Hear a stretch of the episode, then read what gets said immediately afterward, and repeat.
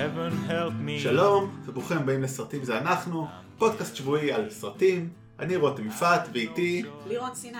יוני זבור. והרחק מהקור הניו יורקי, אברי רוזנצבי חוזר אליכם אחרי היעדרות. כן, אבל כמה? רק שבוע, לא? שבוע, כן, זה, זה, לי זה מרגיש המון היעדרות של שבוע מהפודקאסט. לי זה מרגיש נצח, גם לא זה היית, מרגיש לא- כמו יותר מדי. לא היית בנבלים גם, אז בכלל אה, נצח. נצח ישראל לא משקר. אה, אז א', אה, כמו שאמרנו שבוע שעבר משמע, היה לנו תוכניות גדולות והטכנולוגיה עשתה אותנו קטנים יותר, אבל אנחנו מקווים שזה לא יחזור שוב.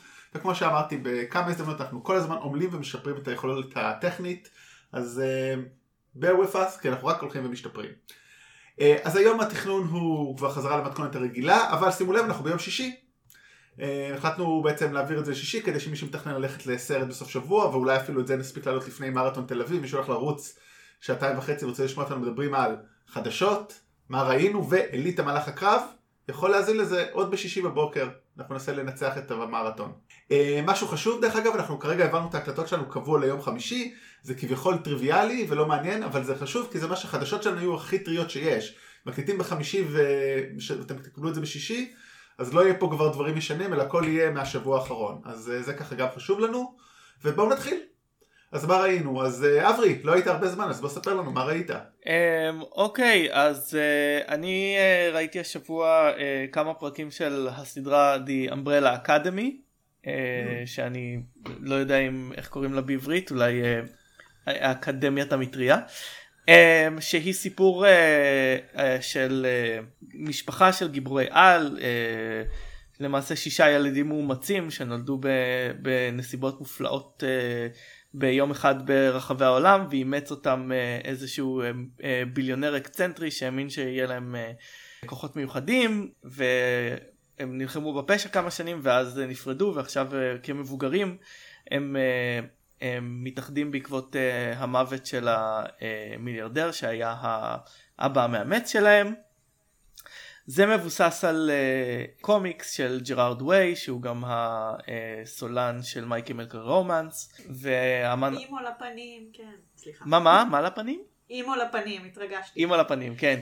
וגבריאל גבריאל בא אמן קומיקס אה, מעולה. הסדרה עניינה אותי כי קראתי את הקומיקס שהוא יצא והוא היה מאוד מעניין אז אה, צפיתי בסדרה בינתיים הפרקים הראשונים טיפה איטיים לי. הדמויות אה, לא רעות בכלל אבל משהו חסר לי מהסגנון אה, של, ה, של הקומיקס. מאוד אהבתי את העיצוב אה, של הקומיקס וזה לא לגמרי עובר ב, בסדרה אבל אה, יש בה אה, שחקנים טובים אה, אלן פייג' תום הופר אה, רוברט שיהאן מרי ג'יי בלייג' אה, שחקנים אה, אה, מאוד מעניינים אה, ואני אמשיך אה, אמשיך לצפות בה יש משהו שמתחבר לדיון שלנו אה, שיהיה בהמשך על אה, אה, דמויות ממוחשבות באליטה. יש דמות בסדרה שהיא שימפנזה שהולכת על שניים מדברת וזה ה-CGI הכי טוב שראיתי בהפקה טלוויזיונית. זה גם נראה לי כמו הפוליטיקאי הכי טוב שיכול להיות לישראל, כאילו...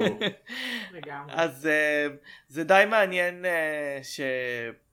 שהם מצליחים לעשות דבר כזה. אני לא יודע מה התקציב של הסדרה זו סדרה של נטפליקס אז כנראה אולי גם לא נדע אבל אה, זה, זה משהו מעניין אה, אולי אני אדווח לכם כשאסיים לראות את העונה.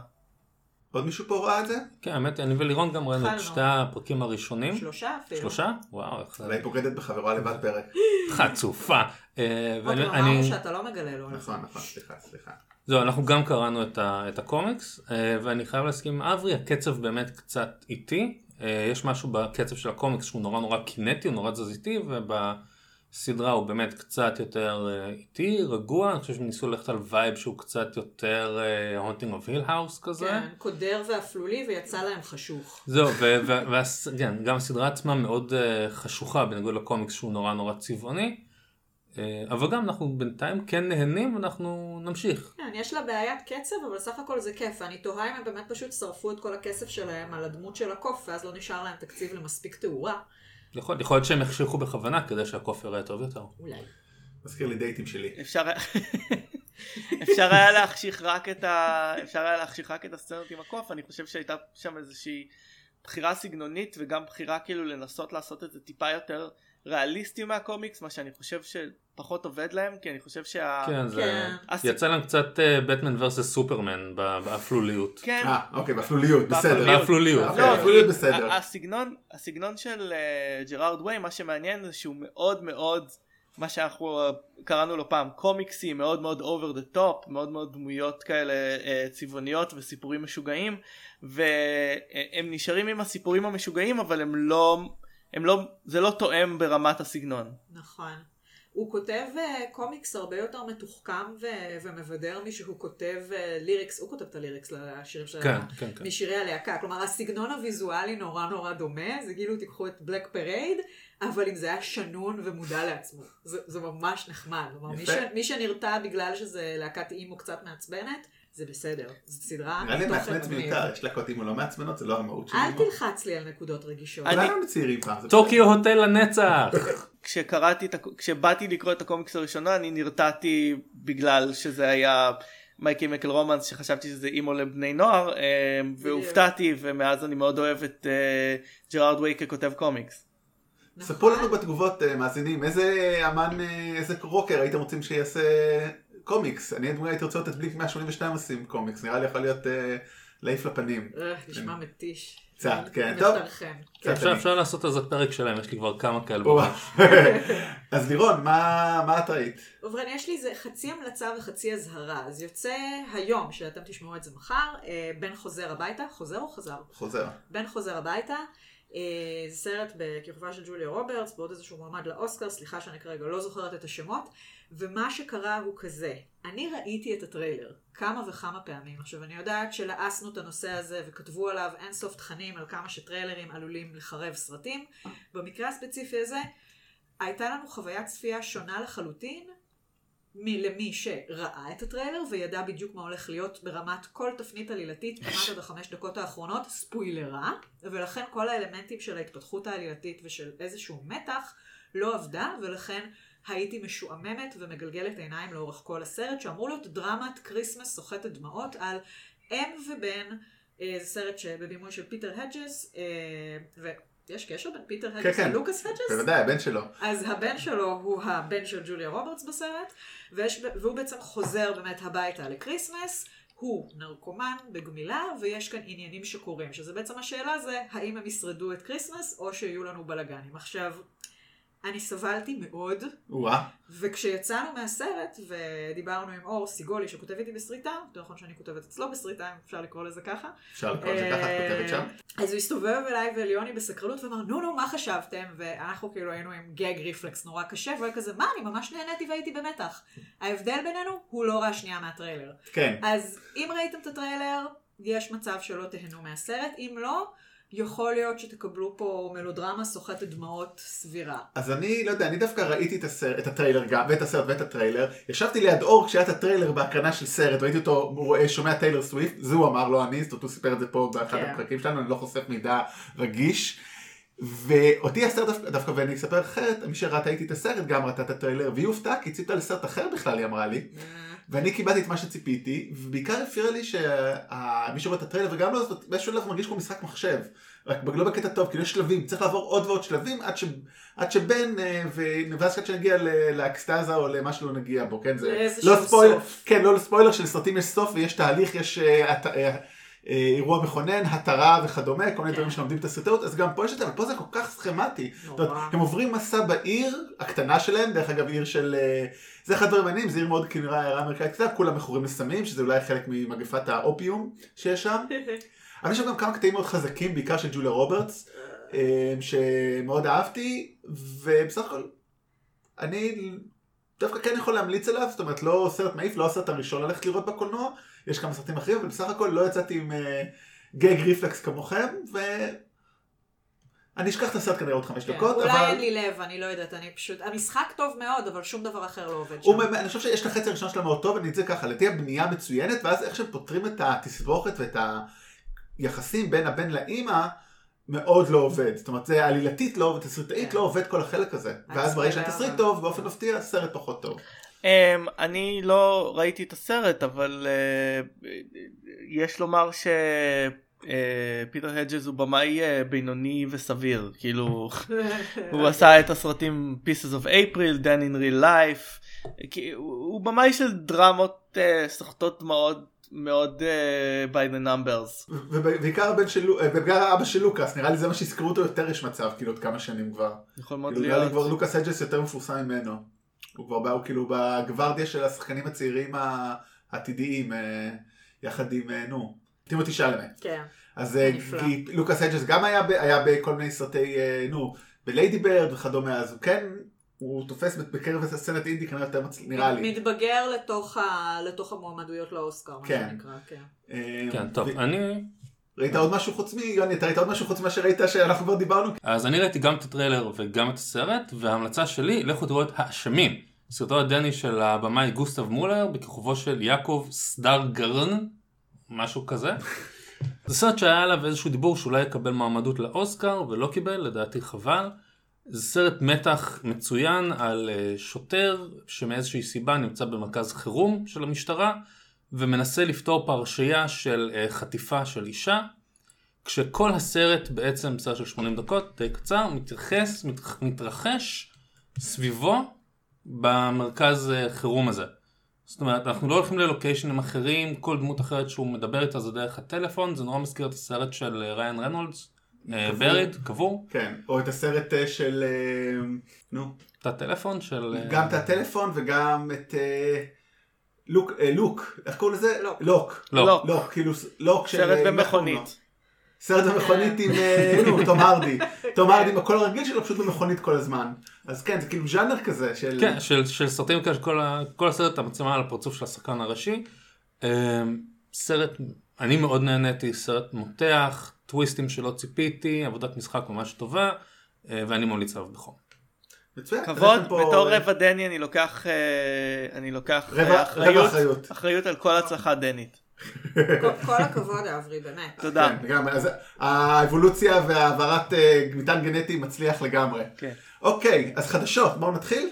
יאללה. אז בואו נתחיל עם כמה חדשות מפתיעות, ואני אומר את זה כן. במחאות כפולות ומכופלות. המאניש בוטל בנטפליקס. אני בשוק. אני. בהלם אני אוקיי, המומה אוקיי, עכשיו הבדיחה צחוק צחוק שביטלו את זה, אני הייתי בטוח שכבר ביטלו את זה, שזה כזה, כאילו כבר בראש שלי, ג'סיקה ג'ונס כבר לא, בוטל. מה שהם בדרך כלל עושים זה מוציאים את העונה, ואז בועטים בגופה. פה הם קודם בעטו, ואז הם ייתנו לנו את. העונה, ואז הם יגדילו את הרייטינג, כי כולם כן. יראו את זה כדי להיפרד, כי זה בטח עונה לא משהו. כן, אז אה, דרך אגב, כנראה הפרק הקרוב של אה, אה, נבלים זה אנחנו, הוא יהיה על העונה הראשונה של ג'סיקה ג'ונס, על. קילגרייב. זה ככל הנראה, אז אה, אנחנו קצת אה, גמישים שם, אבל בכל מקרה, באמת אין מה להרחיב על זה, אגב, לירון, בהקשרים- אגב לירון כן. בטח עונה לא משהו זה ה tagline של כל אה, עונה שנייה ושלישית של אה, נטפליקס זה אתה יודע, חוץ אה, מ... חוץ מדר דוויל. והעונה עכשיו שנגמרה של הפאנישר. נגמרה. אני סיימתי לראות. עונה מעולה. אבל באופן. כללי, כן, אני חושב, אני לא רוצה. שנחזור לזה, כי כבר דיברנו על זה הרבה פעמים בהקשר של האחרים, אבל כן, זה לא מפתיע, ובואו, ונראה מה יחכה לנו בדיסני פלאס, כבר לא ברור דרך אגב מה יהיה ואיפה. חושב שזה- ראיתם את הטוויט של M&M בנושא? לא, אז. M&M נורא נורא נסער, והוא כתב מהחשבון הפרטי שלו, אה, הוא שלח הודעה לנטפליקס על זה שהם פישלו בענק. עכשיו הסיבה היא, אני מניח, יש קומיקס crossover של הפאנישר ו- Eminem. אז אני חושב שמרשל מאת'רס אה, מעורב מאוד רגשית, ואולי הוא קיווה שבעונה 4, אה, עונה 3, יהיה לו יהיה איזשהו אה, תפקיד. ואני חושב שדווקא היה יכול להיות ממש מגניב. אתה עוקב אחרי אה, Eminem בטוויטר, או שמישהו עשה retweet או משהו כזה? לא, זה היה- זה retweet, זה היה קפץ לי. retweet. זה בסדר. אה, זה מה אוקיי. שאתה אומר עכשיו. ואפרופו Eminem, אז אה, בסרט שדיברנו עליו אה, קודם, בן is back, כל הזמן מתנגן לי בראש. Guess who's back? בן is back. אה, אה, בן זבק, אני אגב- חושב שזה 8 מייל, אבל כן. כן. אה, כן. אגב אה, אה, ג'ף לואו אחד המפיקים הראשיים של אה, הטלוויזיה של מארוול שהוא כותב קומיקס מצוין וכותב טלוויזיה בינוני ומטה. אל תדבר עליו ככה, לא... I call it like it is לירון אה, I speak truth to power. בסדר, בשנים האחרונות הוא גם לא כזה כותב קומיקס. או, מצוין. וואו. בוא- בוא- בוא- בוא- בוא נדבר על זה. וואי. shots מאז- The Long Halloween. אני אוהב M&M קריספי, אין לי משהו אחר להגיד, אני מתחבר לנושא האחרון שהיה לי מה קשור רויאל להגיד. היה אוקיי. סבבה, אבל זה קולנוע, לא חשוב. בכל אופן הוא כתב מכתב לאוהדים אחרי הביטול הזה והוא רמז ברמז עבה שזה לא סוף הסיפור. Uh, יש כמובן את דיסני פלאס אבל גם אנחנו רואים אה, שמרוויל אה, אה, עדיין ממשיכים לעשות סדרות עם הולו אני לא יודע אם דיברתם על הסדרות אנימציה או שזה עכשיו לא, לא דיברנו, לא, לא, לא, לא, לא, לא הזכרנו אותם בכלל אף פעם. יש ארבע סדרות אנימציה של מרוויל שהולכות להיות בהולו ביניהם Howard the Duck של קווין סמית אה, וסדרה שנשמעת מופרעת לגמרי על מודוק אה, שפטון אוסוולט יהיה אחד מהכותבים שלה ומודוק למי שלא יודע הוא מין ראש ענק שיושב בכיסא מרחף ויש לו רגליים וידיים קטנות והוא אה, רשע מאוד משעשע. אז אה, אה, דיסני ממשיכים לתמוך אה, בהולו כנראה בגלל ש-30% מהולו אה, אה, שייכים להם שליש. ו- כבר שני שליש. ועוד ושני שליש ברגע שתעבור העסקה של פוקס אז אה, הם יכולים להחליט אה, אה, או לקפל את הולו לתוך דיסני פלאס אבל סביר להניח שהם ישתמשו בזה לתכנים היותר uh, בוגרים ואו אאוטדר שלהם. Uh, אם, אם, אם אנחנו כבר בענייני דיסני פלוס, אני רוצה שתי דברים להעביר שהם בגדר חצי שמועה וזה, ולכן לא רוצה להרחיב, ואני גם לא מתחייב לאמינות שלהם, אבל אחד היה דיבור שאולי תהיה סדרה של אובי וואן קנובי בדיסני פלוס, עוד לא ברור הרבה, זה, נ- נעקוב, נעקוב אחרי זה, ודבר שני, אבל זה אני באמת חושב שזה שמועה שבכלל אומרים שהסדרה של לוקי תהיה אנימציה, או תהיה עם דמויות אחרות והוא כקריין, אבל זה שמועות מאתרים כל כך מגוחכים שפשוט תכנסו לזה בתור שמועה ואנחנו לא, לא רוצה שנתעמק בזה, אבל זה אני זורק לאוויר.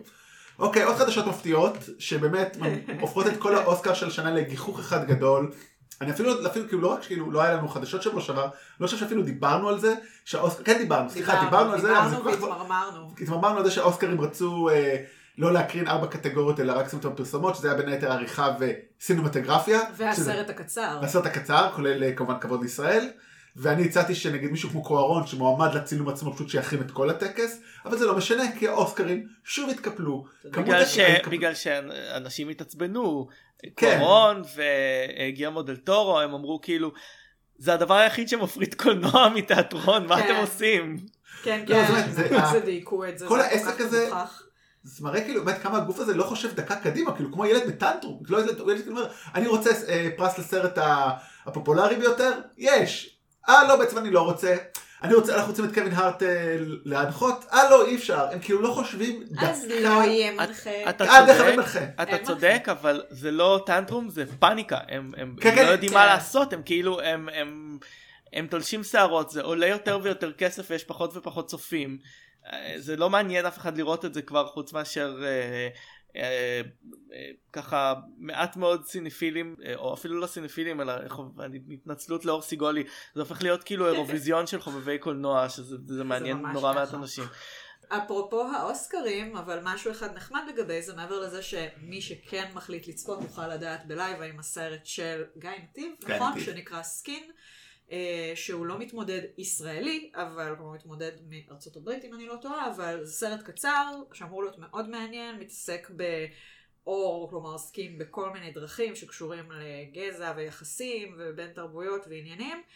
אה, יהיה אפשר לראות אותו ב-yes, אני חושבת גם ב- הולכים לשדר אותו נראה לי ממש לפני האוסקרים וגם ב-VOD ממה שאני יודעת, אז מי שמעניין אותו אמור להיות סרט לא רע בכלל, לי עוד לא יצא לראות לצערי. אבל סרט קצר, אז כאילו מה אכפת כן, לכם? הוא בואכה 20 דקות והוא אמור להיות ככה אפילו קצת קונטרוברסיאלי אולי, זה משהו ששווה מאוד בדיקה.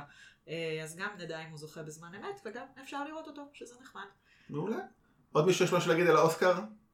לא. שנ- שנגמור עם זה כבר. כן. יום ראשון זהו, בשבוע הבא נוכל לדבר קצת על הזכיות, ובזה נגמור את עונת הפרסים מחיינו. נוכל לדבר על מארוול כל היום. אה, ופינת המטרידן, כי זו פינה שלצערנו חוזרת כמעט כל שבוע פה, אז או יותר נכון פינת האישה החזקה. אולי, אולי נסובב את זה ונגיד את זה כמו שזה. אז אברי הזכיר לפני כמה פרקים שג'ון לאסטר הולך להיות אה, ראש אולפני סקיידאנס או המוביל הקריאיטיבי, לא משנה, אולפנים מאוד חשובים, עשו הרבה דברים. זה אותו מטרידן? בפינת המטרידן הוא חוזר? על עצמו זה אותו מטרידן בפינת המטרידן. כן, יש כמה, לא, יש, אל תדע, כל שבוע יש פה מטרידן אחר, אה לא אוקיי חסרים. סליחה. כן. אבל אה, אז אמה תומפסון התחילה לדבב שם דמות באחד הסרטים סרט שקוראים לו לק, והיא פרשה כי היא אמרה, אני לא מוכנה לעבוד תחתיו. ובגלל זה, כמו שכתבתי בעמוד פייסבוק שלנו, היא, די עם אמה, תומפסון ולא סתם אמה תומפסון. זו חתיכת החלטה, כל הכבוד לה, ומקווה שזה יסביר, כאילו, היא לא מספיק כנראה כוכבת גדולה, אבל זה התחלה חתיכת משמעותית לדבר הזה, זה, כל הכבוד. זה יופי של תקדים וזה ממש לא מובן מאליו. לא, ממש לא, כאילו, ו... להבדיל, אנשים הסכימו להתחיל לדבר על הארווי ויינשטיין רק אחרי שהתחקיר יצא. כלומר, לפני כן מאוד פחדו להגיד שם המילים. אז אה, ו- זה ו- לא מישהו שנחשב לחלש כרגע. זה שהיא בכלל פותחת את הפה ומתבטאת ככה, זה יפה מאוד. זה יהיה מאוד מעניין כי היא כבר השנייה אחרי אה, אה, ראש האולפנים של סוני שאמרה שהם לא יעבדו איתם. אה, מעניין מה, מה תהיה המסה הקריטית כדי לגרום לו להתפטר או להיות מפוטר ולסיים את השלב הזה שגבר של יגיד הקריירה. את זה. אני מצטערת, אנחנו קצת בעולם כזה עדיין. אז הנה אני אומר את זה בריש גלי, אני לא מוכן לעבוד איתו. איזה גבר. איזה גבר. אמ, חדשות שלא תקראו באף אתר אחר, רק באתרי ספורט, ולכן אני מביא את הצד השני של ה... מהצד של הכלה הפעם. בקיץ מתחילים לצלם את Space Jam 2, זה קורה סוף סוף. אה, לברון ג'יימס, וכמו שאמרתי כבר, זה הולך להיות מאוד מוקדם השנה, לדעתי יש מצב שהקיץ אצל לברון ג'יימס הולך להגיע באפריל, גג מאי, אז אה, כל מי שחיכה להמשך, reboot, remake, restart, לא יודע מה זה יהיה, אז אה, יגיע, יגיע עוד בטח חצי שנה שנה, ריאן קוגלר מפיק, יש איזה במאי שאני לא זוכר את שמו, אבל אם לברון ג'יימס הולך להשתתף בסרטים כמו שהוא אה, בכדורסל, אז כנראה שהוא יביים את זה מאחורי הקלעים. תתחיל, אה. רותם תתחיל אה, לארגן את הטיול שניסע לשם כדי להיות ניצבים. הופה. נהיה בקהל. הופה. הופה. אני מוכן לשחק. אה, אני אני במקום ביל מריי. אה, טוב, קצת תזוזות של סרטים שקורים עוד שנה ומשהו, אבל זה קצת מעניין. בונד 25 זז לשמיני לאפריל. זה, אה, זה עדיין קורה, זה נשמע לי... זה קורה? ובאיזה שנה? 2020. עוד שנה. עוד שנה ו- אה, אוקיי. חודש- עוד שנה וחודש, חברים. ומי שמכוון אותו זה קרי אה, פוקינאווה, אה, מ-True Detective העונה הראשונה, ועכשיו גם את זאת, לא, את זאת הוא לא מביים, נכון? לא. לא. לא, אבל קרי אה, פ- פ- פ- אה, פוקונגה. פוקונגה, ו... אבל את, בגלל שהקדימו את זה, אז מהיר ועצבני 9 זז ל-22 למאי, ומה שאני גיליתי, שזה סתם נחמד, שבעצם דה רוק לא הולך להופיע. כאילו עקב כבר היחסים הכל כך אה, עכורים. עכורים עם דה רוק, עם אה, עם אה, וין דיזל, שפשוט אה, הוא הלך לסרט שלו כמובן, והוא הולך לשלו, זהו. מה כן, אתה אומר? יוצרים פה שני פרנצ'ייזים. יש אה, כאילו די, את... כן, כאילו לא. הלכה המשפחה. אותה כן. יקום, אותו משפחה, יקום, אבל זה יש את מהיר ועצבני שזה נשאר של אה, וין דיזל, ויש כן. את... וגם אמרו לו גם סרט שם של רוד- של רודריגז, הבנתי, כאילו, גם של עונשים שם. של ה... כן, ומה שמעניין שג'ורדנה ברוסטר ששיחקה את אח- אחות של בעצם של וין דיזל. של וין דיזל והתחתנה עם פול ווקר בסדרה וגם יש להם ילד אם אני לא טועה ועזבה כשהוא עזב היא חוזרת ויהיה מעניין איך הם יתרצו את זה שהיא נמצאת והוא לא אה, וג'סטין לין הולך לביים את זה. אה, זה הופך להיות הסדרה הכי אינסופית של הקולנוע, כאילו, זה זה יעבור את... אה, בונד לא סתם בונד. לא סתם חיברתי את זה לבונד לא סתם זה מחובר לבונד אני חושב שם. וחדשות אחרות על חולית הסרט עם ה casting האינסופי עכשיו גם כשהסרט יצא ימשיכו לעשות לו casting אני מניתי כמה שבועות אז בואו נחזור לזה.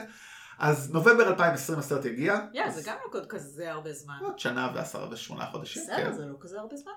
אה, וזה ה cast המלא נכון לרגע זה. אז זה ג'ייסון מומואה, רבקה פרגוסון, אוסקר אייזק, טימותי שאלאמה, שהולך לשחק את הבן של שניהם, שלמה. שלמה, כן. אה, זנדאיה, ג'וש ייי. ברולין. אה, שרלוט רמפלינג. חוויאר ברדם, דייב בטיסטה, וסטלן סקארסגארד.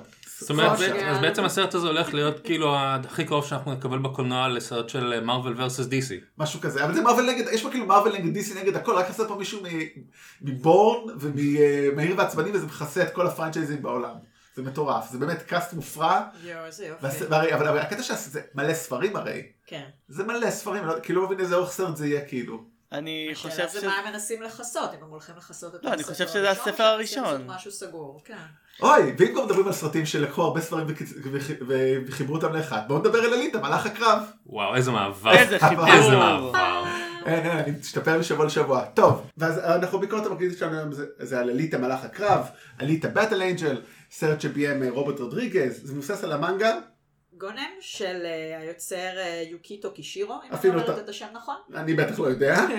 אמ, אבל הסרט הזה באמת הוא התקיים כבר בראש של ג'יימס קמרון, יש אה, טוענים 2005, טוענים 2003, זה לא משנה. 95, אני אומרת לכם, הבן אדם לא מניח למנגה הזאת שיצאה כולה שנתיים קודם. וואו, טוב, ממש מאוהב, אבל הוא פשוט היה עסוק בתוך אבטאר כבר גם בערך מ-2003, אולי מה שקראתי התקבלו שהוא באבטאר מ-2003, והוא פשוט עבד עליהם במקביל, אבל להיות. באמת אחד הדברים שהוא לא היה לו איך לממש את זה עכשיו טכנולוגית, ולכן הוא יצר את אבטאר, ואז הוא יכול להגיע ל...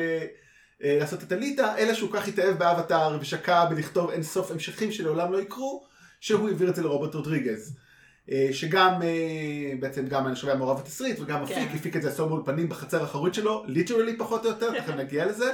עכשיו, בתס... את התסריט בעצם כתבו ביחד קמרון, רודריגז ולאיטה קלוגרידיס, שעשתה לא מזמן את העיבוד בנטפליקס לפחמן משודרג, ממ. שזה ספר מדע בדיוני מאוד אהוב, כזה פוסט-אפוקליפטי, והיא גם התסריטאית של שלא נדע טרמינטור ג'נסיס, ושל שאטר איילנד, שזה בסדר. כן, אז היא- אז זה בסדר. אז יש לה כמה דברים טובים בקנה וכמה דברים... אה. אבל כן, תסריט זה אולי הצד הפחות טוב של הסרט, ותכף נגיע לזה. הסרט עלה 170 מיליון דולר, והנקודה המעניינת שעד אה, אתמול שלשום הוא רק הכניס 130 דול, מיליון דולר סך הכל. שזה מאוד גבולי, זאת אומרת, כי זה לא כולל שיווק, לא כולל, זאת יש... אני אף ההכנסות האלה הרי זה לא דולר לדולר, זאת אומרת, אני חושב שכשאומרים שסרט הכניס 130 מיליון דולר, חצי רק חוזר לחברה.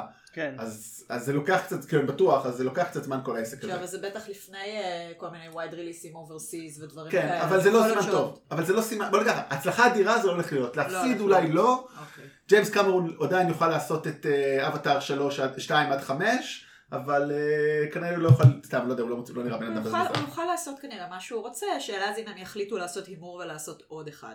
אז נדבר על זה אולי בסוף. אז כן. בואו נדבר רגע על העלילה. אה, הפעם הלכנו על משהו אחר ואני מקריא אותה מוויקיפדיה.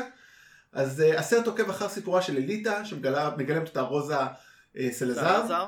זר? סלזר, שהיא ליבה חסרת גוף אשר מתעוררת ללא זיכרון בעולם פוסט-אפוקוליפטי במאה ה-26, נכון? כן, 2563, כמה שנים אחרי מה שהאנשים שם מכנים הנפילה. שהנפילה גרמה בעצם, היא נפילה טכנולוגית שהואצה בעקבות ההתקדמות של הטכנולוגיה. אבל זה גם נפילה פיזית, כי יש שם איזשהו עניין עם זה שערים היו נמצאות מין באוויר בין שמיים לחלל, ורוב הערים האלה נפלו, חוץ מעיר מעצבנת אחת, והעלילה מתרחשת למרגלות העיר הזאת במין עיר אומללות שנקראת Iron City. שהיא סוג של בבל מודרני, כי כולם כן. מדברים הרבה שפות, וזה משהו מאוד נחמד. כן. יש, הסרט- יש בסרטי, בסרטים פוסט אפוקליפטיים אה, אה, מרוץ חימוש של צ'יזינס לאיך לקרוא לאירוע שגמר, שגמר את העולם כן. כאילו.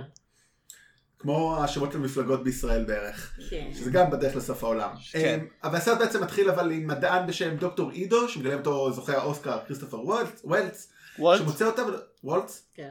אה, ומוצא אותה ונותן לה גוף חדש. הוא מבין בעצם שהיא קצת יותר מעוד scrap yard שהוא מצא, ושיש לה עבר יוצא דופן, אבל שהיא לא זוכרת. והיא בעצם מתחילה לבסס את חייה החדשים, והיא מתחילה להיאבק במכונות אחרות שם, שמועצמות בכישורים יוצאי דופן, הצדים אחריה ואחרי רובוטים אחרים, איזה, איזה מדינה בלי משטרה, יש רק ציידים, ויש את התאגיד הענק שמריץ את כן. המשחק, אה, לא דפבול, אבל... אה, מוטורבול. מוטורבול, יש שם איזשהו שזה- משחק זה- ספורט גדול, שהוא בעצם הדרך היחידה לכאורה לנצח, ולאפשר לעצמך לעלות חזרה לעיר המגניבה עם כל הכסף. שזה החלום של כמה וכמה אנשים שם, כולל החבר שלה, כולל של אשתו לש...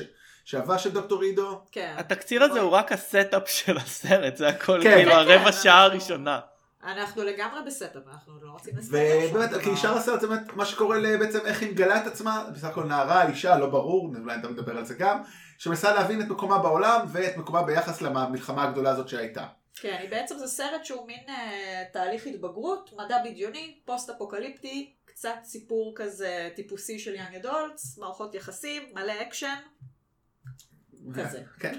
אז עוד משתתפים, אז אה, ג'ניפר קולני בתור אה, אשתו של אה, דוקטור אידו, אשתו לשעבר. שירן. מה? שירין. שירין, ככה. קוראים לה. מרשל עלי שמגלם את ה- מי שמנהל את כל התאגיד הגדול שמוביל את המשחק. וקטור, כן. הוא והוא לבוש בכלל- נורא יפה ועושה מבטים חמורי סבל. וגם הוא מבוזבז. כן. עץ קריאן אה, מדדפול מגלם את אחד הנבלים, הציידים, אה, ג'קי הר- ארל היילי, מי שמוכר מהשומרים, וסוג ברחוב הלם בין היתר, מגלם את הנבל המרכזי, שאני לא זוכר קוראים לו, זה שם רוסי, גרישקה. כן, יצור, משהו מין דומה. יצור שכזה. כן, ומישל רודריגז בתור אה, מישהי מהזיכרון העבר של כן. אליטה. אה, לא זיהיתי שזה עכשיו עוד מישהו שחשוב לציין אותו, אבל פשוט הוא יחסית שחקן צעיר, אז הוא לא כזה מוכר עדיין, אבל אה, קיאן ג'ונסון מגלם את הוגו, שהוא, את הוגו, שהוא סוג של אה, חבר, אה, love interest ודמות שנדבר אחר כך על למה לא כיף איתה בכלל. אה, אז באמת אולי הדמות אבל הכי, הכי ראשית והכי פחות מוכרת, בטח ביחס לזמן מסך שלה, זה סלזר, שזה התפקיד הראשי הראשון שלה פחות או יותר, היא שיחקה ברץ במבוך, גם בעוד אחד מהסרטי young adult או פוסט אפוקוליפטיים, היא שיחקה בגננת, בגרסה האמריקאית. גרסה אמריקאית כמובן, כן, שיחקה וגם בב- בבירד בוקס, בבירד בוקס, כן. בדיוק, שדיברנו אה, עליו לא מזמן. כן. זמן קצר הייתה. אמ, היא גם אה, voice actor אה, במשחקים, כל מיני משחקי וידאו ובכל מיני אנימציות שונות. כלומר, יש לה ניסיון בדברים שבהם היא רק נותנת את הקול שלה ולא רואים את הפנים שהם ממש שלה, אז זה מסביר קצת למה היה לה נוח חיבור בתפקיד טוב. הזה. כן. ומה ש... דרך אגב, האולפנים שעשו את זה, אולפנים שעבדו גם על שר הטבעות, אה, חברים מניו זילנד שם. ווטה. וויטה דיגיטל. ווטה? ווטה. אחד האולפני אפקטים הכי טובים היום, שזה מפתיע כמה אני חשבתי שזה נראה לא טוב, אבל זה רק פתח להמשך.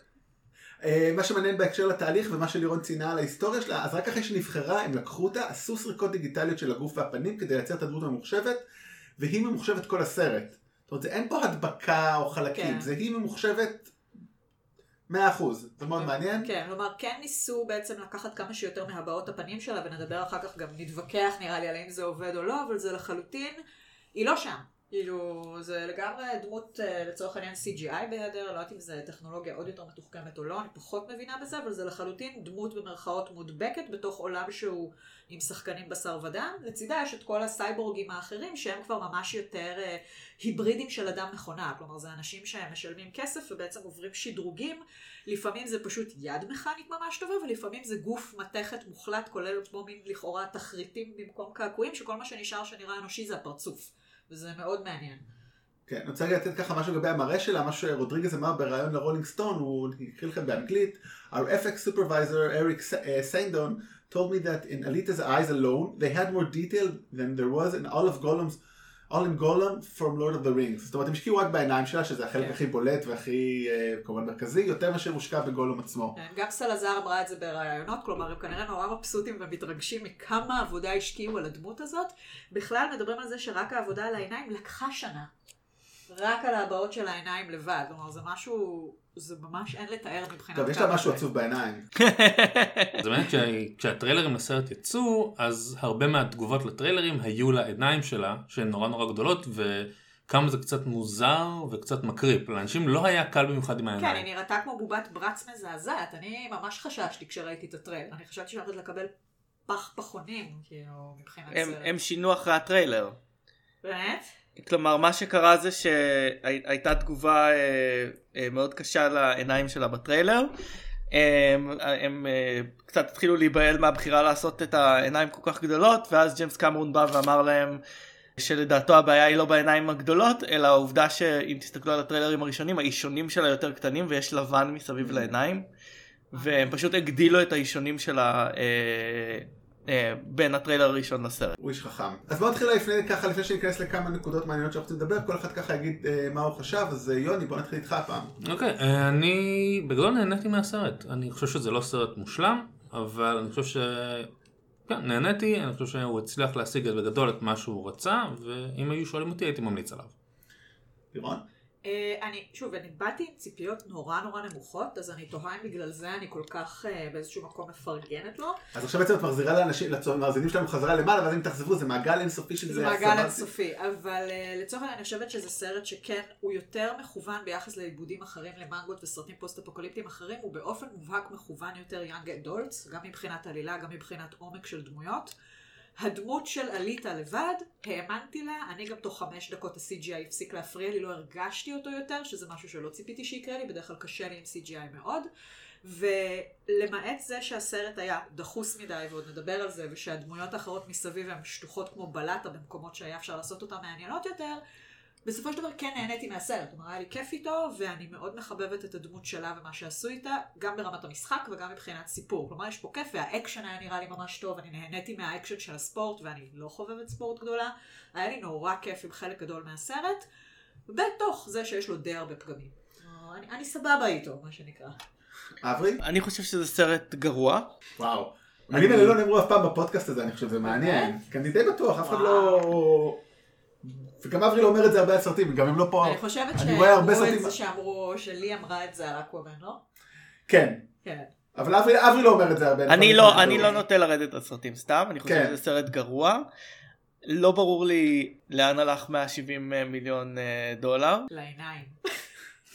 אני חושב שלצד, אני מסכים שכל הדמויות שטוחות ואני מוסיף את זה שגם ה-CGI לא טוב אה, ושהאקשן אה, לא יצירתי. אה, ואני גם לא הגעתי עם ציפיות מאוד גבוהות, ציפיתי שיהיה לי כיף, ולא סבלתי, אבל זה בערך מה שאני יכול להגיד על הסרט הזה. אז אני אגיד עליי שאני גם, אני באמת, גם באתי עם ציפיות די נמוכות, כי הטריילר לא הבטיח, הוא היה מאוד מעניין גם, לא סתם אולי אברי אמר שדיברנו על ה setup, ה setup מאוד מעניין, ואז, קצת כמו שאמרתי גם אפילו על בן איז בק, זה כאילו, פתאום צריך להשלים, אוקיי, בניתם עולם מאוד יפה, עכשיו צריך להתחיל אה, לסגור קצוות, דחסו הכל וזה איבד כיוון, ואני דווקא אהבתי את ה-CGI, את ה... אפילו רוצה להגיד את ה-CGI, אהבתי את המראה של הסרט, מאוד אהבתי, בניגוד לאבטר, שאף פעם לא התלבנתי מה מעניין בסרט הזה ויזואלית, אני לא רוצה לדבר בכלל על מבחינה קולנועית, כי נדבר על זה בסוף, אז דווקא הסרט הזה עשה לי את זה.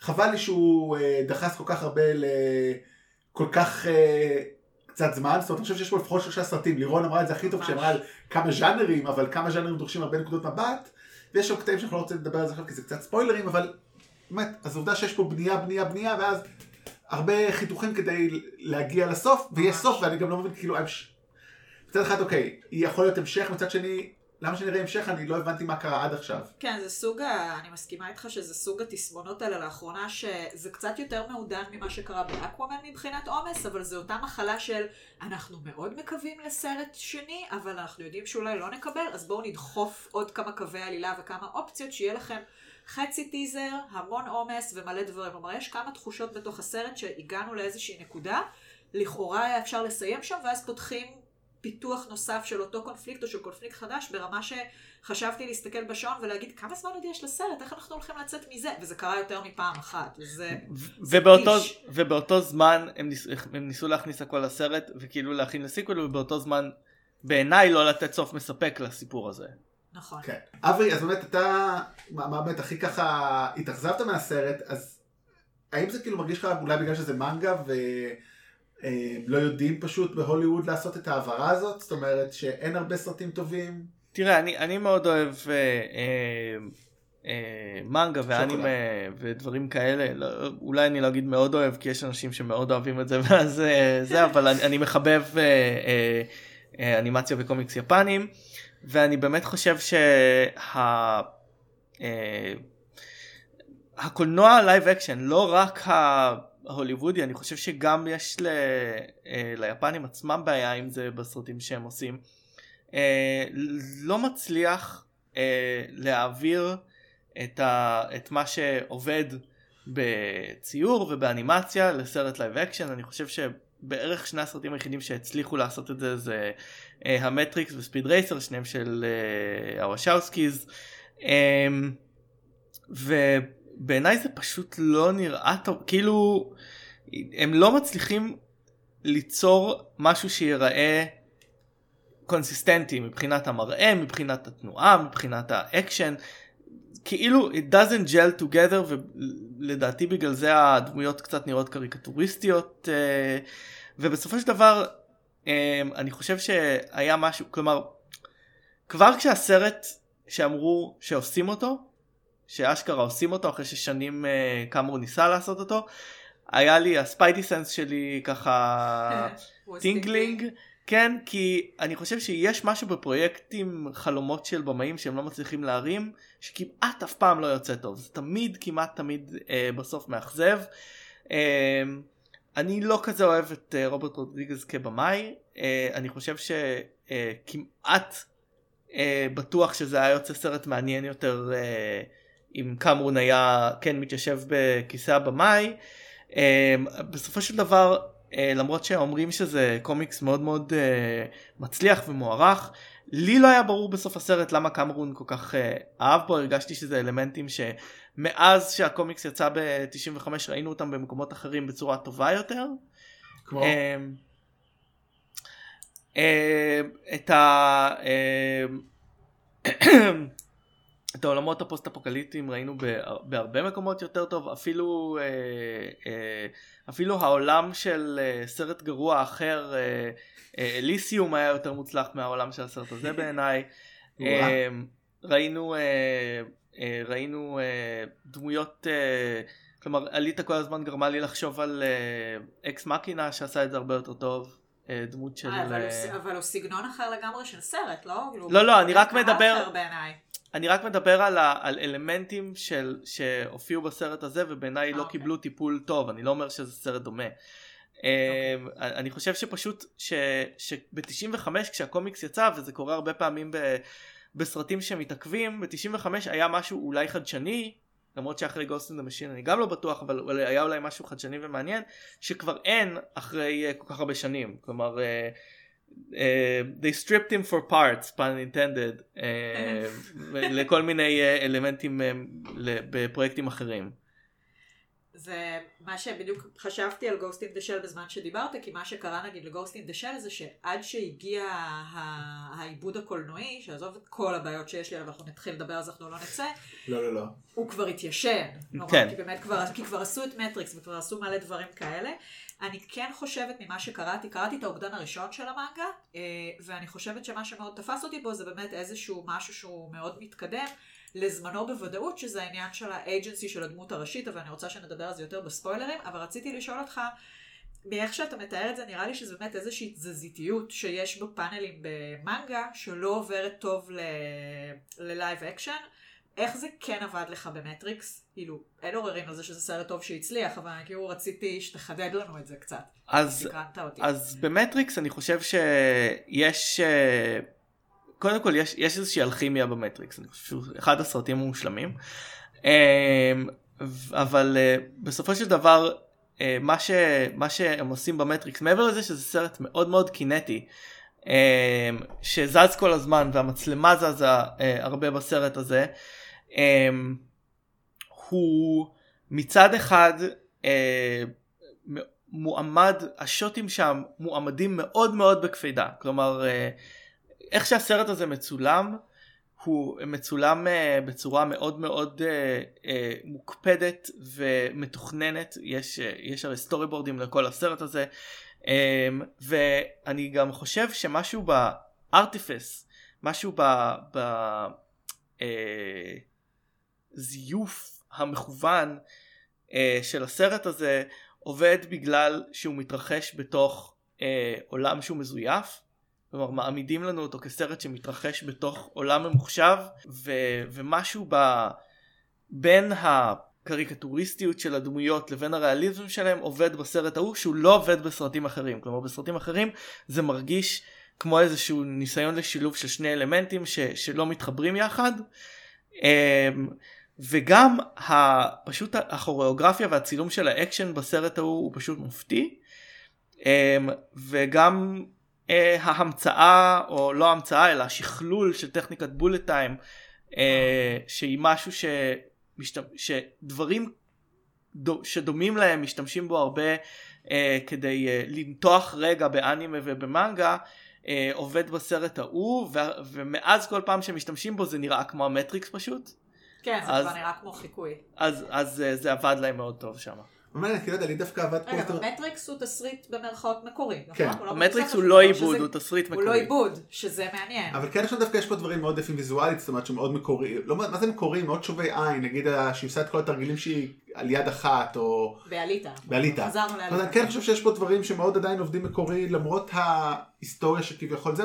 אבל דווקא מקום שאולי זה פחות עובד, אני חושב, או לי לפחות, זה הרולר בול, שאני כאילו הבנתי שהרי כאילו, יש, את ה- לא רולר בול, איך קוראים לזה? מוטור- מוטורבול. מוטורבול, כן, שהוא פשוט, בעצם בהשאלה מסרט אחר שנקרא רולרבול. בדיוק, זה התבלבלתי קצת, אבל כביכול זה גם קם במנגה, למרות שאת לא ראית בחלק שקראת, אמרת אני לא לנו. הגעתי לזה באוגדן שאני קראתי, אבל אברי התקדם שם הלאה, ואתה אומר שיש התייחסות לספורט הזה בדיוק. כן כן הוא קיים uh, מאוד בהמשך. אבל הוא לא מעניין כל כך, חייב להגיד, כאילו, בתור מישהו כן רואה קצת ספורט, הוא כזה, לא הבנתי, לא הבנתי מה צריך, כאילו, לרדוף, להעיף אנשים ולתפוס כדור, ומה לעשות בסוף, זה כאילו, כמו כזה זה- קצת זה כזה בייסבול עם... זה אה, שילוב של אה, רולר דרבי ות'נדרדום. אוקיי. כן לא- רק לא ש... רק ש... אה, ב- בספורט בדרך כלל ואפילו בגרסה שהם משחקים אה, בתחילת הסרט כאילו הלואו טק זה נראה שצריך לקלוע את הכדור לסל אלמנט זהו. שלא מוזכר לחלוטין כשהם משחקים את הספורט זה רק נראה כמו לחסל אחד את השני.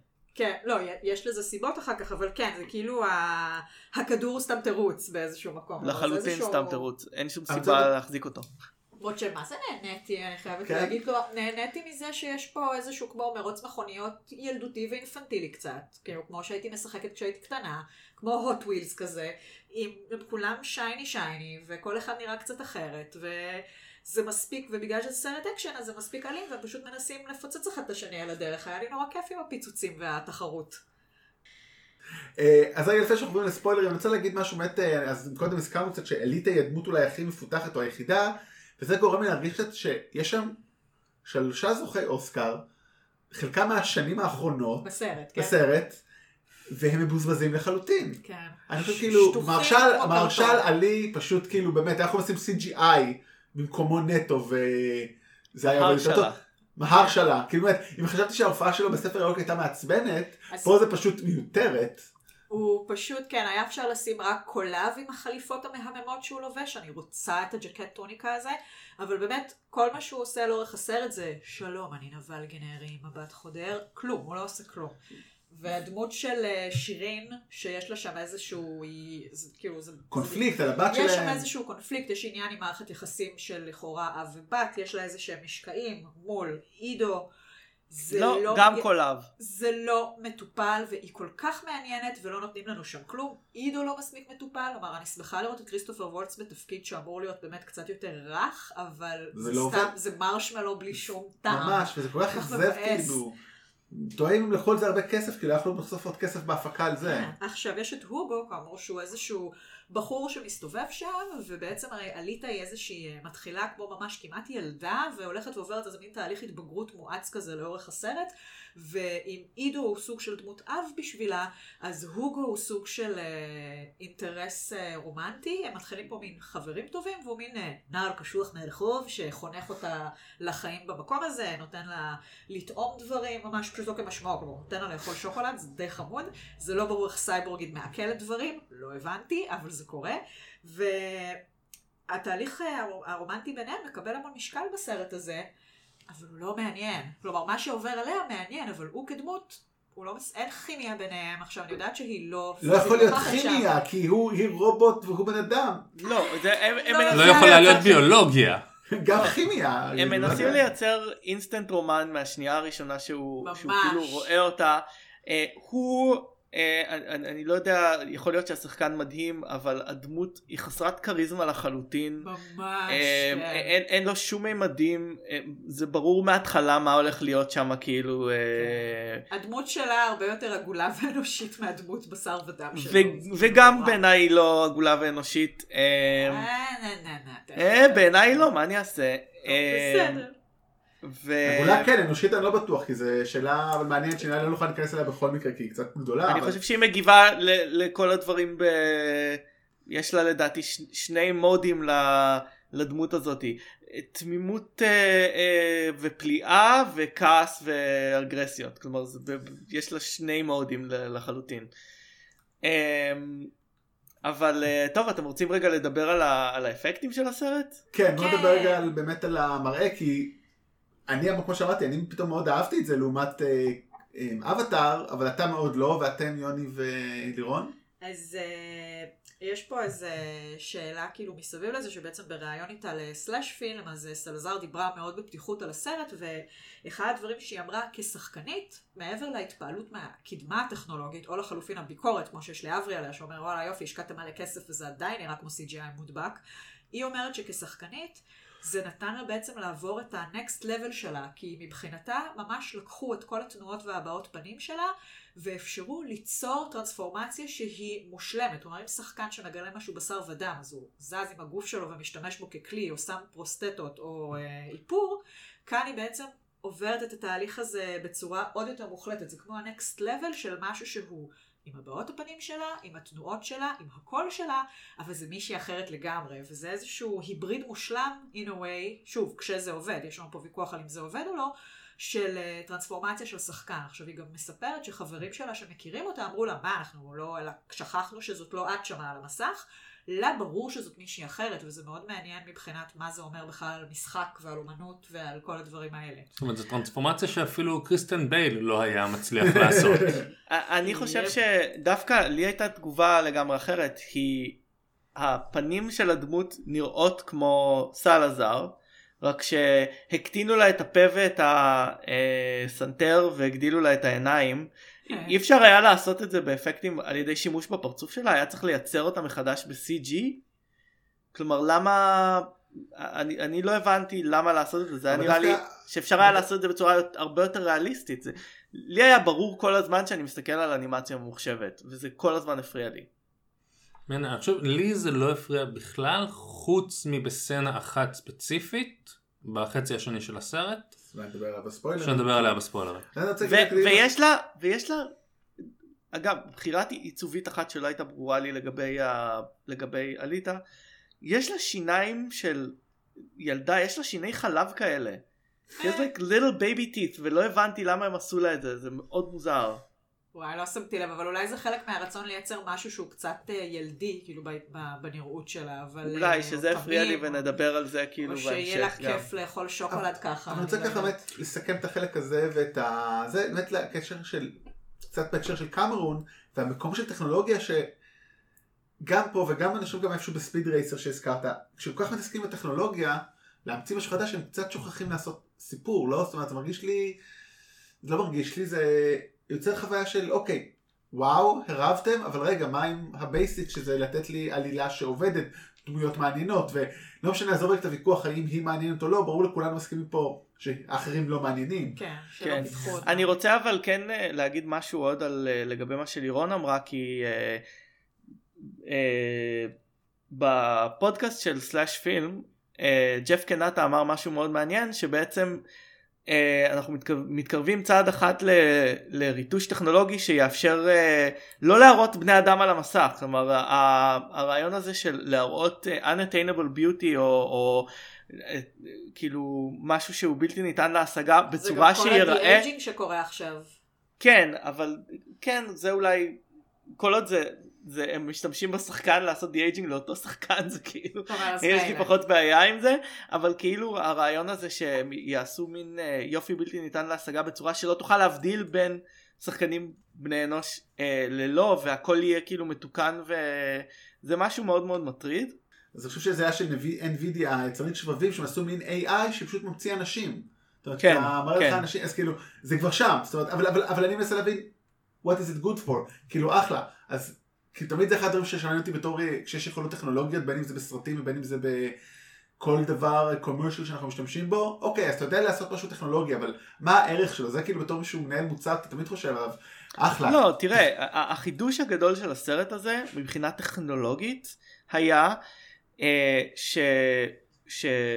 שסלאזר הייתה על הסט עם שאר השחקנים ואחר כך החליפו אותה ב... בשחקנית דיגיטלית באותו מקום שהיא הייתה בו במקום שהיה צריך להקליט את כל לצלם את כל האלמנטים בנפרד באיזשהו מין מושן uh, קפצ'ר ואז uh, uh, ואז לחבר אותם זה ו- החידוש הטכנולוגי. אני וזה- את כולם שם משחקים נורא כאילו, זאת אומרת, טוב זה אולי בגלל שרודריגז הוא במאי גרוע אבל זה לא אולי. קשור לטכנולוגיה בעיניי. כן, אבל אגב, אפרופו הבימוי של רודריגז, מה שקרה פה זה לא כל כך בימוי של רודריגז, הוא דווקא, והוא אומר את זה במוצהר בראיונות איתו. אני רציתי לעזור לקמרון לעשות את הסרט הזה כי אני מאמין בחזון של קמרון. הוא במאי מבצע כאן פר אקסלנס, הרי אם זה הסרט של רודריגז זה היה כנראה הרבה יותר קמפי, הרבה יותר מוגזם, הרבה יותר אקסצנטרי, ואפרופו עיבודים של קומיקס למסך, רודריגז אחראי ל Sin City, שאני אוהבת גם את שתיים, שאפשר להתווכח אולי על האיכות הנרטיבית שלהם, אבל הם נאמנים למקור והם מרהיבים, אני מאוד מאוד אוהבת אותם.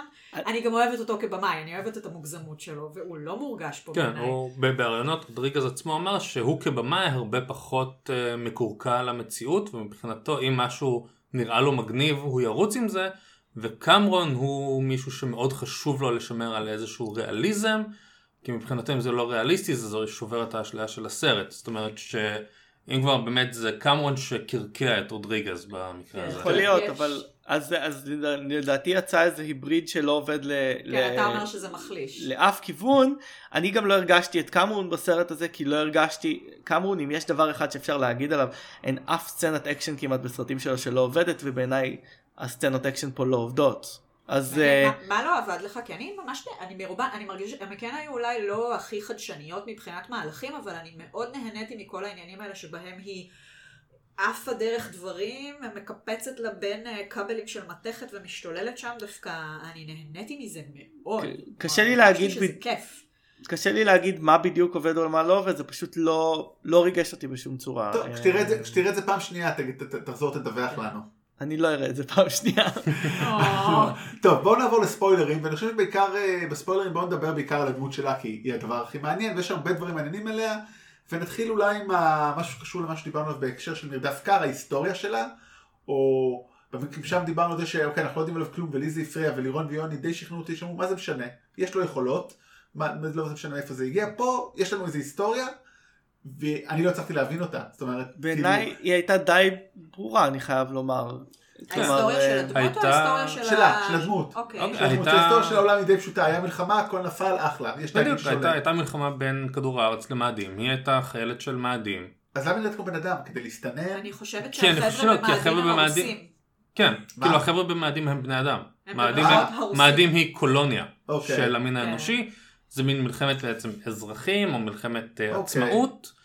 אה, ואליטה היא מין חיילת אה, מצטיינת של צבא המאדים שמושבתת במהלך המלחמה ונמצאת שנים אחרי זה על ידי עידו. אבל זה בוא נגיד אפילו לא מה שהפריע לי, הפריע לי כל הזיכרונות שיש לה של אה, המנהיג, של כאילו שהיא כאילו רואים שזה שלב שהיא באימונים שלה והיא נזכרת בו וכאילו חונכה כדי להרוג אותו. כן, כן? נכון. היא נשלחה. כדי להרוג את המנהיג, איך קראו לו? לא וקטור. נובה. נובה, המנהיג נובה. של זלם העיר. אדוארד נורטון, by the way. כן, שנייה כן. וחצי. שזה, רגע, זה גם זה דבר כן שצריך אדוארד להתייחס- נורטון? כן. כן. ידעתי! זה משהו שצריך להתייחס אליו, כי כן. אנחנו חושבים שזה אדוארד נורטון בסוף הסרט, כדי להכין sequel שלפי ה... שמצד אחד לפי ההכנסות של הסרט כנראה לא יקרה, כן. אמ, ומ... ומהצד השני כאילו הם, הם דוחפים כל כך הרבה לסרט הזה ומצד שני מכינים לנו איזה איזה קלאש שלא קורה וכאילו הם מצליחים גם לעשות יותר מדי וגם לא מספיק באותו סרט. כן, זה אני מסכימה שיש פה חתיכת בעיה, כי גם יש איזשהו מנגנון נרטיבי שברגע שנובה זה מסביר מה הוא יודע לעשות, כל ההצדקה לזה שהיא לא מתה עדיין מתמוטטת. הרי נובה יכול, אנחנו רואים את זה, אנחנו לא יודעים במי הוא שולט ובמי לא, אבל לצורך העניין הדמות של וקטור הוא לא סתם שטוח, נובה יכול להיכנס ולדבר דרכו כרצונו, הוא גם, והוא עושה את זה עם עוד כמה דמויות, הוא גם מספר לה שהוא בעצם ראה אותה כל הזמן, הוא יודע איפה היא חיה, הוא יודע שעידו מטפל בה. יש איזשהו שלב שם לקראת הסוף שהוגו יש איתו עניינים והוא מטפס וכן בורח, לא בורח, ונובה פשוט מתזמן את זה שהוא בעצם סוג של ישמיד אותו, אבל הוא לא טורח להשמיד אותה ואנחנו לא מבינים למה, כי הוא כל כך. אם הוא כל כך רב עוצמה כמו שאומרים, הוא היה יכול לחסל אותה באמצע הסרט, כאילו. הוא כאילו מנסה ולא. מצליח אבל אבל אין שום היגיון לזה שהוא לא יצליח. אם הוא יודע. שיש בכל מקום להמשיך לתפוס אותה באמצע השינה כאילו. יש שם אפילו סצנה שהיא עוד יותר בעייתית, הרי שירין, שהיא האקסיט של עידו, והייתה להם בת, והבת שלהם מתה במין תמונה רצח. של, של רצח מוזר שבו ג'אנקי של שדרוגים בא לעידו, כעס עליו, ובזעם, לא יודעת, דרס אותה. דרס אותה ב stampede כזה מטופש, אבל נשאר את הגוף שלה, ואז הוא נותן את הגוף לאליטה, וגם קורא לה בשם של הבת שלו. אגב, במנגה, לפחות באוגדן הראשון, זה השם של החתול שלו. זה ממש הרג אותי מצחוק. כלומר, כל המערכת יחסים אבא ובת היא יותר מערכת יחסים של אה, puppeteer וצעצוע, זה הרבה יותר או אוהב פיגמליון. חתולים, היי, אוהבי חתולים יש להם קשר חזק לחתולים שלהם, אל אה, תיקחי את זה הוא ממני. לא היה נראה אה? נרגש עם החתול, זה היה. יותר כזה, אה, כן, זה השם שהיה לי זמין. ובעצם, היא נגיד דמות שיש שם איזושהי נקודה שבה עליתה מפוצצת מכות שבורה לחלוטין, ושירין פשוט עוברת שם, אומרת לעידו משהו כמו, אתה חייב להפסיק לעשות את השטיק הזה עם זה שאתה חושב שזאת הבת שלנו, במקום נגיד להכניס לו אגרוף ולקחת את עליתה, שזה מה שהיא אמורה לעשות. אה, כאילו המקומות האלה בעלילה מאוד קלושים לצערי. ואני רוצה רגע, ככה כבר קפצנו לסוף, אז אני רוצה רגע לחזור לזה, ואז נחזור לשני דברים אחרים שרצינו, שגם יש את הקפיצה הזו, אז כאילו לא הבנתי, היא גיבורת ספורט, היא גיבורת העם כמו אה, ב... אה, משחקי הרעב. משחקי הרעב, כאילו לא הבנתי, כאילו, האם, העול, האם הקהל שמראה לה בסוף הסרט מבין את החשיבות שלה, או שהיא סתם לא. לברון ג'יימס? לא, היא לא, לברון הם ג'יימס. לברון אוהבים ג'יימס? לראות אותה. כאילו אה, הם מנצחת. אותה היא מגניבה. הורגת אנשים. כן, כי היא מגניבה והיא האנדרדוג, וכולנו אוהבים את האנדרדוג. כאילו רק שם היה צריך להיות סרט שלם. אבל כן. היא לא-. לא- היא לא איזשהו סמל של מהפכה. עוד לא. וזה הבעיה הכי גדולה בסרט אולי. שאנחנו מרגישים שכן נראה לי, ומן הסתם היא לא, כאילו, אני חושב שאם אנחנו מדברים על הבעיה הכי גדולה בסרט, אני חושב שהבעיה הכי גדולה בסרט היא זה איזושהי בעיה אולי שקיימת בעיבודים. שהם ידעו לאן הם רוצים להגיע, הם ידעו איפה הסוף של הסרט צריך להיות, הם ידעו כמה אינפורמציה מרגישים שקריטית אה, לדחוף לצופה, היה להם גם תקציב ספציפי ומפה מפה, זה הייתה נקודת מוצא שלהם. ואני חושב שזה המקום שמחליש את הסרט. זאת אומרת, אה, כל כך הרבה constraints, כל כך הרבה מגבלות אה, מחלישות את ה... רגע נדבר רגע שוב על ההיסטוריה שלה עכשיו מהכיוון השני, מהכיוון שבו היא אני לא זוכרת, שהרי בעצם נולדת קצת משהו בסגנון של, היא נולדה את born sexy yesterday כזה, נכון? שזה trope אה, שמשתמשים בו הרבה בסרטים, למשל, קצת ב... אני חושב ב Star Wars, לא, עכשיו זה בעצם... לא, שם זה Mary Sue, זה trope Mary Sue. אחר, כן, כן, כן, וריי היא לא Mary Sue. אבל אה, דוגמאות נורא טובות לזה הן הדמות של אה, לילו מהאלמנט החמישי. מהמם. אה, עוד דוגמאות אה, בטרון האחרון, יש את הדמות של... אה, לא? כן, שהיא כן. כזה מין תוכנת מחשב כזאתי והיא נורא תמימה והיא לא יודעת שום דבר על העולם החיצוני, היא שואלת את הגיבור אם הוא מכיר את ג'ול ורן והוא אומר לה שכן, אז היא שואלת איך הוא נחמד? זה דמויות כאלה שהן אה, נורא ילדותיות, נורא תמימות, לא יודעות שום דבר על העולם, אבל הן גם נשים סקסיות שנורא נורא תלויות בגיבור הגברי, שהוא לא בהכרח מוצלח במיוחד, ואין באמת סיבה שהן יהיו, נורא התרשמו ממנו, חוץ מהעובדה שכאילו הוא שם. כלומר, הן מראש מוחלשות מספיק כדי שהנשים המאוד אה, מרשימות ויזואלית האלה והמאוד אה, fully grown אה, ביולוגית במרכאות, או מבחינת איך שהן נראות מבחינת גיל, הן נראות בשלות and ready, אבל הסיבה היחידה שהן באמת אה, מתעניינות בגיבור הזה זה כי הן מוחלשות והן בעצם קטנות מולו מבחינה כן, מנטלית. אין מין התגשמות פנטזיה הוא- של גברים הוא לוזרים. יודע דברים על העולם שהם לא יודעות בגלל שהם לא יודעות כלום. כן. אז הוא נראה להם פתאום ממש מרשים ו... כן. ומתוחכם. אגב, אני חושב שה trope הזה הוא לגמרי קיים בסרט הזה. אז אני חושב שבסרט הזה קיים איזשהו היפוך על ה trope הזה, כי בדרך כלל כשאנחנו נראה סרטים עם ה trope, הגיבור ונקודת המבט שלנו היא נקודת המבט הגברית. באלמנט החמישי אנחנו עוקבים אחרי ברוס וויליס, לא אחרי מילה יובוביץ'. בטרון אנחנו עוקבים אחרי משמו ולא אחרי משמה. כן, זה היה סרט כל כך טוב פשוט, הוא כן. השאיר כל כך הרבה הייתה שם. סצנה אחת מסוימת עם דאפט פאנק. אבל, אה, ובסרט הזה דווקא אנחנו מקבלים את הדמות שלה, והיא זאת שמתפתחת, והדמות כאילו הגברית שהיא לכאורה מתרשמת ממנו, אנחנו רואים שהוא לא באמת כזה מרשים, והיא גם לומדת לראות אותו כפחות מרשים, ולומדת לראות את הפגמים שלו. אבל מאוד פה- בהדרגה. כן, אבל היא עדיין מאוד- נשארת... מאוד מאוד מאוד בהדרגה, והיא עדיין נשארת איתו. היא נשארת אבל- אוהבת אותו, היא עדיין חושבת שהוא ממש מרשים, אני... יש לו את כל הדברים האלה של בורן סקסי יסטרדי, ואני גם חושב ש... אה, צריך לדבר על, ה... על העיצוב של. הפיזי, היא מקבלת את הגוף של הבת הטינג'רית של אה, אה, עידו, ואחר כך מקבלת גוף יותר מתקדם וכאילו יותר נשי, אבל קודם כל בעיניי היא כאילו לגמרי מין פנטזיה של דוגמנית כאילו של, של גבר כלומר היא הייתה יכולה להיות אה, לא אישה היא הייתה יכולה להיות, להיות מכונה היא הייתה יכולה להיות כלומר היה יכול להיות כל מיני סוגים של גופים ומצ... ומעבר לזה יש משהו קצת קריפי בזה שכש... כשהוגו אה, מתאהב בה היא, היא, עם ה... היא עם הגוף של הטינג'רית בעצם. אבל גם הוגו הוא teenager, הוא פשוט אה, בן, כאילו בשר ודם. לא יודע, הוא נראה יותר מבוגר והיא כאילו נראית יותר יותר צעירה ואז היא, ואז היא כאילו הופכת לגוף של אישה, לא יודע. כן. זה, היה, אבל- זה הרגיש לי לגמרי כמו מבט גברי ופנטזיה גברית עם ה...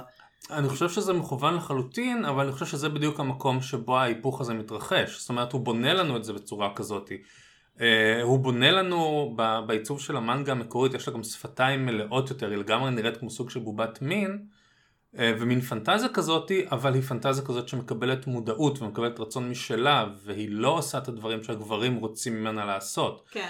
כשהדמות של? עידו אומר לה, כשהדמות של עידו אומר לה, אה, וזה עוד יותר מודגש במנגה, אומר לה, אני לא רוצה שאת תהיי הנטר וורייר, אני רק רוצה שתהיי יפה וטהורה, לא נתתי לך את הידיים האלה כדי שהם יתמלאו בדם, והיא אומרת לו, לא, זה משהו שאני צריכה לעשות, זה משהו שמרגיש נכון לי. זה היפוך מוחלט של הטרופ הזה. זה הדמות הנשית הזאת, היא הבובת מין הנשית, שלוקחת אה, בעלות על החיים שלה ופועלת מתוך אג'נדה שהיא שלה. כן, אני רוצה טיפה להרחיב. אבל אפשר גם היה, אתם יודעים איך אפשר היה לא לעשות את הטרופ הזה בכלל? לא להפוך נו. אותה לפנטזיה גברית. אוקיי, לעשות אבל אותה מה- לא מה פנטזיה? גברית. אבל אז, אוקיי, אבל אז, אז אבל זה לא גוף של לוחמת, רגע, כלומר... אבל לי שאלה אחרת, למה? לוחמת? שאמרתם. אבל אני אומר, ההיפוך הזה פה הוא מכוון. זאת אומרת, כן. אתה מדבר על לא להתייחס לטורפ בכלל, ופה אתה לוקח את הטורפ הזה והופך אותו על הראש. אני מרגיש שזה ל- ל- לאכול את העוגה ולהשאיר אותה שלמה. הם רוצים אני- שתהיה להם את הפנטזיה הגברית הזאת ב... בלב הסרט שלהם. ואגב, אני הרבה יותר הרגשתי, לא הרגשתי שהיא איזה גיבורה פמיניסטית אה, חזקה כשהיא... כשהיא אה, אה, ממרה את פיו, אני הרגשתי שזה מין כזה, "אמ, אתה לא אבא שלי, אה, אני אעשה מה שאני רוצה. אבל זה אני- אני- פמיניסטית, עושה כן, את מה שלא, אני- כאילו, פמיניזם זה לא, לא זה אני יותר- אישה, פמיניזם זה- זה לא אני אישה ותנו לי זכויות, אלא פמיניזם לא. זה המאבק למען המקום כן. שלך. אין- כן, יותר- אין לצאת שום- נגד הפטריארכיה מלצאת נגד הפטריארכיה. אני- אבל אין לו באמת שום שליטה עליה, כלומר, ובכן, גם להורה, אבל כן. גם להורה אין באמת שליטה כן. עליך, זאת אומרת, אתה יכול לקום וללכת מהבית למשל כשאתה בן בגיל צעיר, אני אומר, לא כל מרידה של בת עשרה לאבא שלה היא פמיניזם. אני רוצה... לפעמים כן ולפעמים לא. אז בתור הבת בחדר, אני רוצה להתייחס לזה קצת. אה, קודם כל יש משהו יפה שקורה בסרט עצמו שלא ראיתי במנגה. במנגה הגוף ברגע שהוא מחובר אליה, אגב במנגה זה בכלל גוף שעידו מוצא, כלומר זה מראש לא משהו שהוא בחירה שלה. הוא מפחד לתת לה את הגוף היותר מפותח ומתוחכם, כי הוא מפחד שהיא תהיה אלימה ותפסיק להיות משהו יפה וטהור, כי הוא בעצמו נהנה נורא להיות הנטר וורייר ולצוד פושעים, כי הוא נהנה מהרש שבדבר ומהאלימות, והוא מפחד שזה יקרה גם לה, כי היא בת והיא צעצוע יפה, והוא לא רוצה שזה יקרה לה, וברגע שהוא נותן לה את הגוף הזה כי לא נשארת ברירה, הגוף עצמו מתקייל אוטומטית לגוף נשי, אין לה בחירה בזה. עכשיו, בסרט הם אומרים שהגוף הזה יש לו איזושהי רגישות דיגיטלית מתקדמת בלה בלה בלה טק בולשיט, שבעצם מתאים את עצמו למי שהיא, לאיזשהו במרכאות אסנס שהוא לתת שלה. מודע שלה הם אומרים. נכון. כן, לתפיסה עכשיו שלה שוב, בתת כן. מודע. אבל הרגע, עכשיו, מה שאומרים שם, ויש שם דמות שאין לה כמעט שום שורות בסרט בכלל, ואז היא אומרת לו, היי חבוב, מתברר שהיא קצת יותר מבוגרת ממה שחשבת שהיא. עכשיו, כן, זה נותן תירוץ לזה שיהיו לה שדיים יותר גדולים, אבל זה גם עניין של, וזה גם איזשהו תהליך התבגרות שהדמות הזאת עוברת בסרט, ממישהי שהיא non-agency, ורק פקוחת עיניים ענקיות, literally, והיי גברים, הכירו לי את העולם וספרו לי מי אני צריכה להיות, היא לאט לאט הופכת ל... יש משהו בתוכי. עכשיו, גם המאמנת שלה בשדה הקרב, יכולים להגיד, אוקיי, היא זוכרת, יש לה זיכרון שהיא הייתה חיילת. וזה משהו, אגב, שנחשב כ trope מאוד גברי. אגרסיביות נתפסת קלאסית כגברית. עכשיו, שוב, אין פה תחכום נורא מטורף, זה פשוט היפוכים מאוד יפים של שחור לבן. ואז...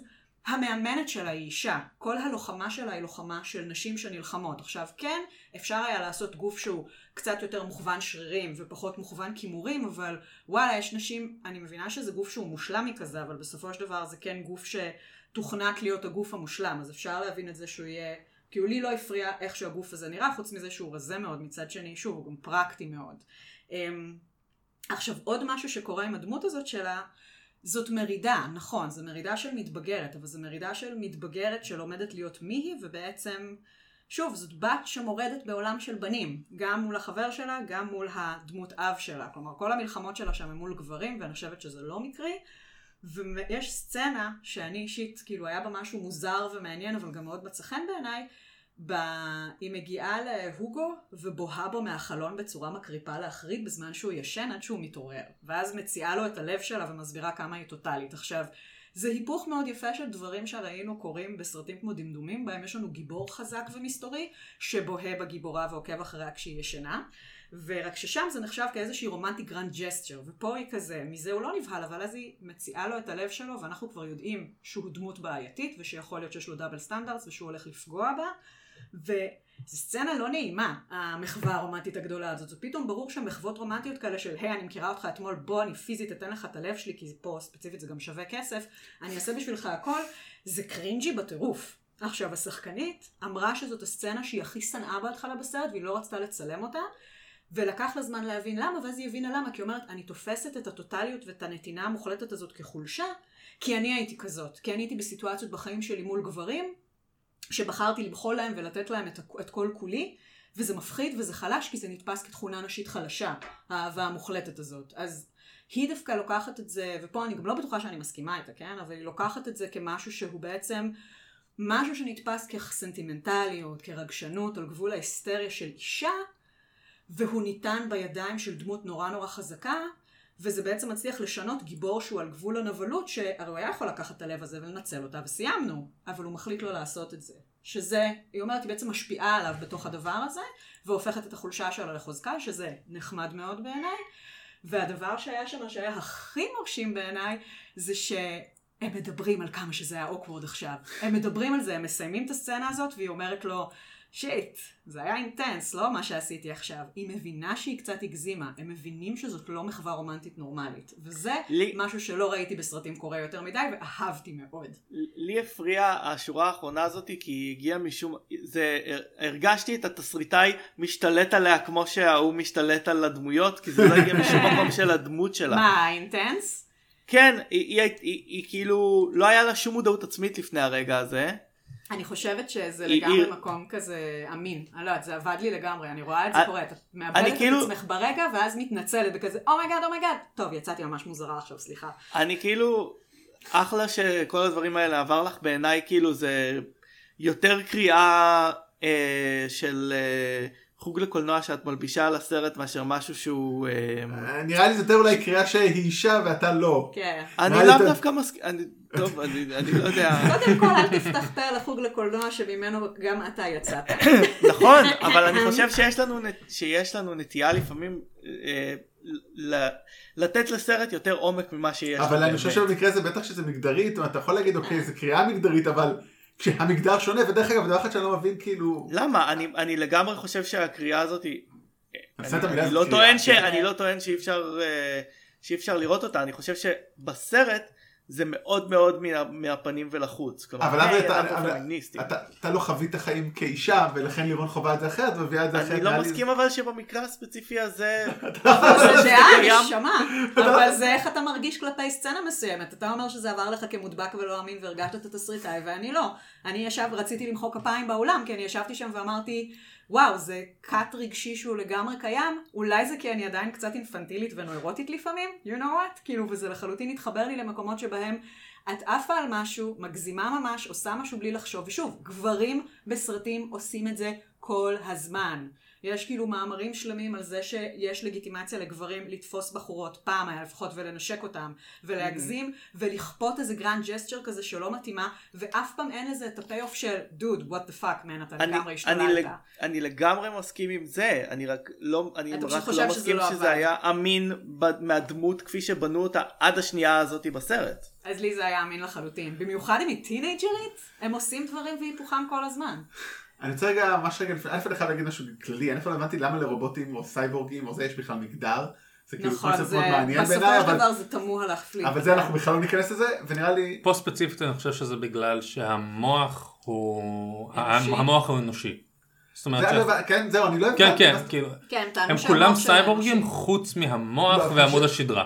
חשבתי שאצלה זה שונה מאחרים מכל הגרישקה וכל אלה. היא לא, טכנולוגיה מתקדמת יותר אבל המוח שלה הוא עדיין מוח אנושי. היא עדיין, כן. היא עדיין בן אדם, זאת אומרת, היא כן, עדיין כן. הייתה בן אדם, כן, היא הייתה בן אדם. אז מה, הרגו אותה ולקחו אותה, כאילו מה...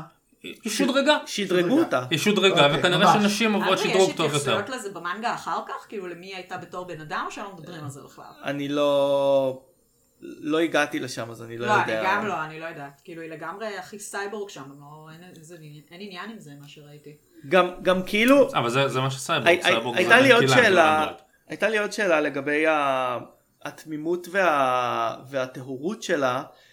אז, אז היא הייתה בן אדם, ואז uh, הכניסו אותה לגוף של לוחמת, והיא עברה כאילו, uh, uh, הכשרה.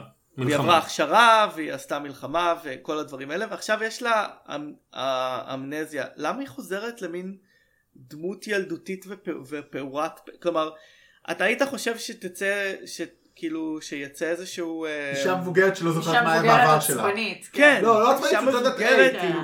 עם אישיות, כלומר למה היא מין ילדה אישה אה, וואו שוקולד אני רוצה, טוב, ש- אני חושב שאנחנו. אה, לא יודע, יכול להיות שיש לה איזה processor במוח שעבר אה, אבל- reboot.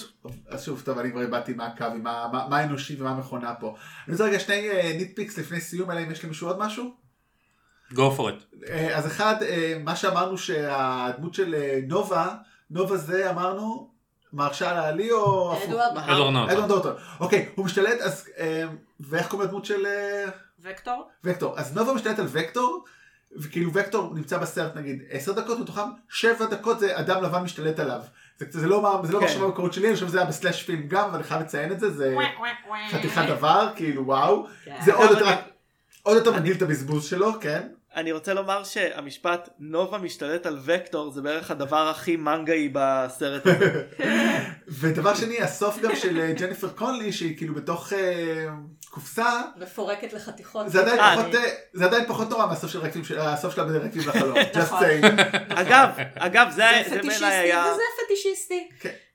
זה היה בעיניי כאילו הרגע המצמרר בסרט, כן. שבאיזושהי כן. צורה הצליח, כלומר היה ברור לי שאו שאנשים לא. לא מגיעים לזלם או שזה קורה בצורה נוראית, כאילו אני חשבתי שמכניסים אותם כאיזה שהם, אני באיזשהו רגע חשבתי שהרובוטים של השמירה הם כאילו, לא יודע.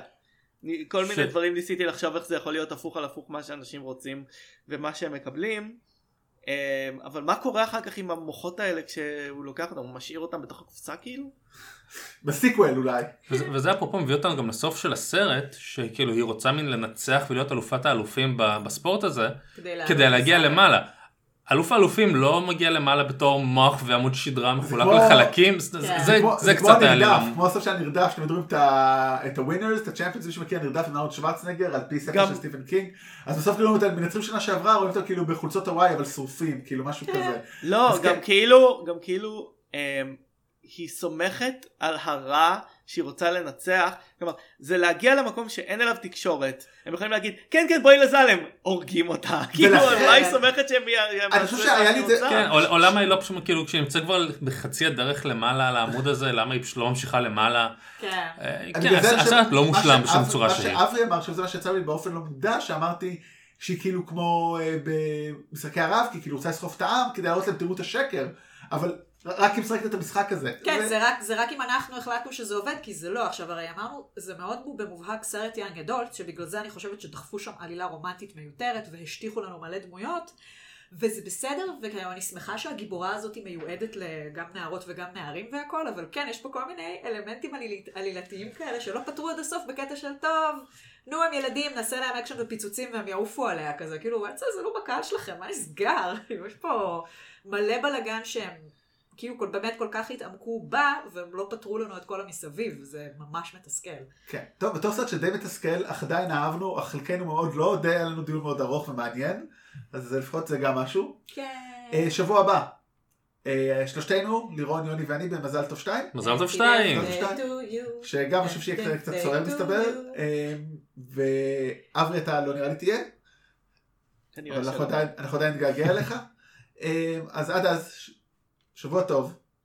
מרוץ נעים, אל תזיעו שרץ. שתו מים.